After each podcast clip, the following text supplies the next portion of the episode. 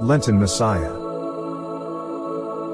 With Andrew Kleinsmith. For MessiahFilm.com. Session 24 Jesus Superior to Every Power.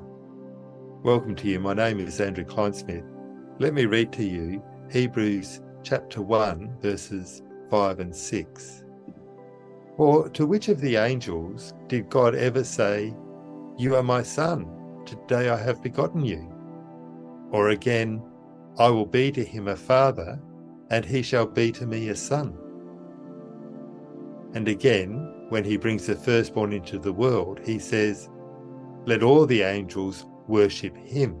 This section of the letter to the Hebrews speaks of the superiority of Jesus Christ over all created things, including the created angelic powers. The readers to whom this letter was first sent were perhaps tempted to think that Jesus simply ranked somewhere among the spiritual powers and that perhaps the spiritual powers needed to be negotiated with through some kind of worship in order to get access to Jesus. That maybe we need to deal with angels in our lives in this world to be blessed, fruitful, and safe. The writer here blows all that apart. When we encounter Jesus Christ, we do not encounter him through the mediation of any other spiritual powers. Jesus himself is the mediator of God to the world. His incarnation and redeeming death and resurrection, and his ascension, have carved out the way for humanity to come to know God and to live in his blessing. The angels cannot tell us anything about God that Jesus hasn't made known. He is the radiance of God's glory and the exact imprint of his nature. The angels can't help us in some area of life that Jesus hasn't dealt with. All things were created through him. He upholds the whole world with the word of his power, and he will inherit all things. The angels can't do anything to help us out from our burden of sin. Jesus has made a once for all time atonement that purifies us from every defiling sin, and now he sits at the Father's right hand. Jesus is superior to the angels in every way, and the name by which God calls him indicates that vast superiority.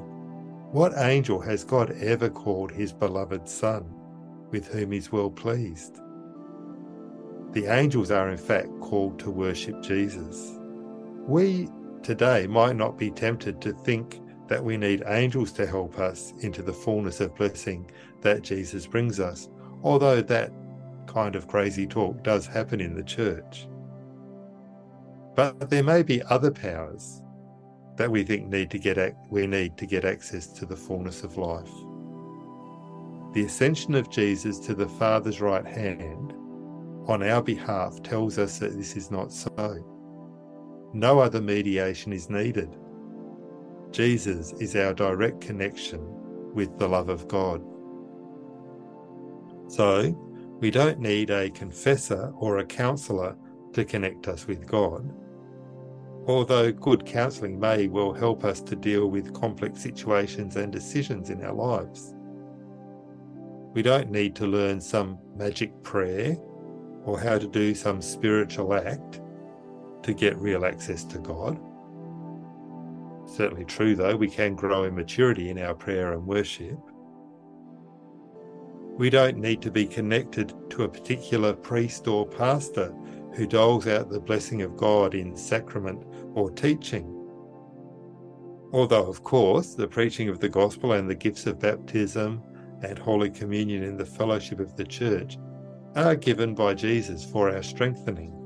The Spirit whom the ascended Jesus pours out on all who believe in him, is the one essential for us all to know the full blessing of God.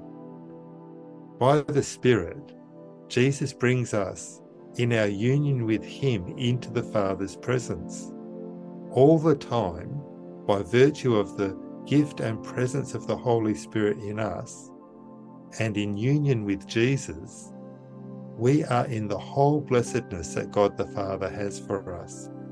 That is, that we are His holy and blameless children through Christ, once and for all redeeming death, and that grounds us forever in God's gracious forgiveness.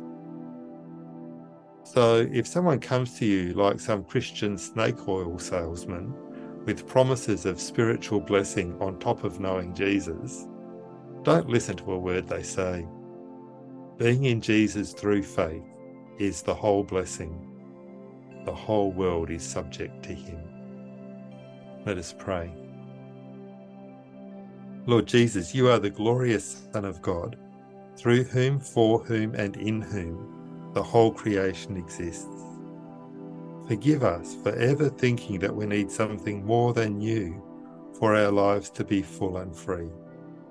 You have brought us to the Father, liberated us from our sins, and ensured our future glory. Help us to trust you, to trust you alone. Fill us afresh with your most excellent gift, the Holy Spirit, who joins us with you and brings us in you to the Father of love. Amen.